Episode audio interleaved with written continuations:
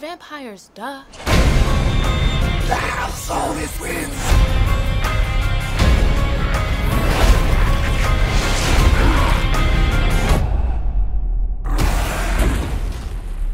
Game over.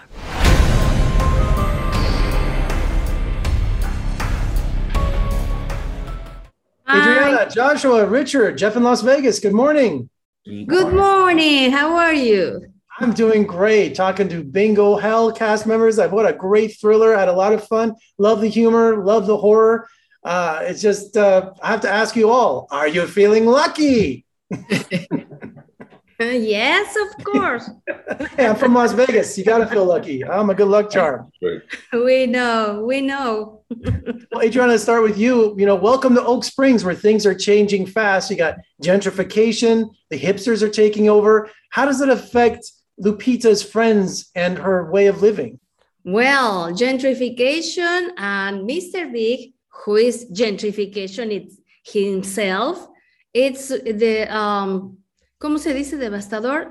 It's devastating, you know? But I think Lupita and her friends are really tough and they there will be war for that.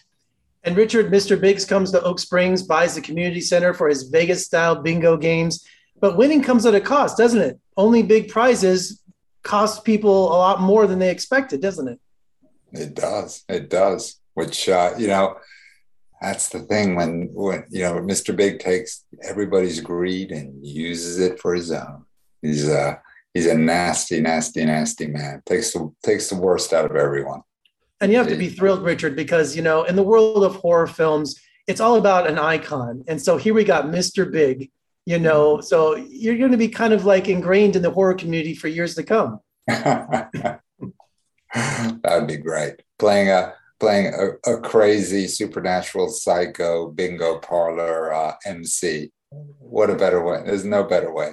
Oh man, you had to say yes right away, right? uh huh. Definitely, definitely. And Joshua, you know, Caleb, you know, he's dedicated to his mom, but she looks out just for herself, doesn't she? And they live with their grandma, uh, who sees right through her. Yeah, exactly. you know, my mom, no matter how much I love her, it's just kind of one of those things where Caleb, whenever he was talking to his mom, whenever he like interacted with his mom, he was always kind of walking on eggshells, and his mom really doesn't care about anything but herself and getting herself like a better life, as she likes to say. And my grandma sees right through it, but you know, every kid is gonna is gonna want to see the best in their mom and the best in their parents. So I don't see it until the point where she leaves, and I'm like, dang, like she actually just left me for some freaking money. Like that's crazy. And Adriana, keeping her circle of friends together and losing the battle for her neighborhood. Um, is is this is that something when you read the script that really attracted you to the role? Because, or is it something that you love horror films and that's something different for you? Yes, of course. But you know, when I read the script and I discovered this amazing woman, this tough, amazing woman, Lupita, I want to do the movie at this moment. It's amazing. I think Lupita is a great, great opportunity to me to make a different character. And Richard, you know, I thought Mr. Big was like an EV, an evil TV evangelist. That's how he came across. He had that dollar hand stamp that he would put on people's hands. And I wanted to ask you about Mr. Big's look. He had that cheap looking suit. Did you have anything to do with the way Mr. Big had his appearance? I did. That was a big, big part of the first couple of days when I arrived uh, in New Orleans. It was a lot of fun. I love working with. We had a great hair and makeup and costume department, really creative, and they let me throw my ideas in. Um, in terms of the the look, uh, one of the things that came to me was uh, David Bowie in the 1970s with you know sleek, slick suits and slicked back hair, and I talked about that with the hairdresser. So we spent a lot of time getting that kind of look for Mr. Big. It was fun. It was a lot of fun doing that.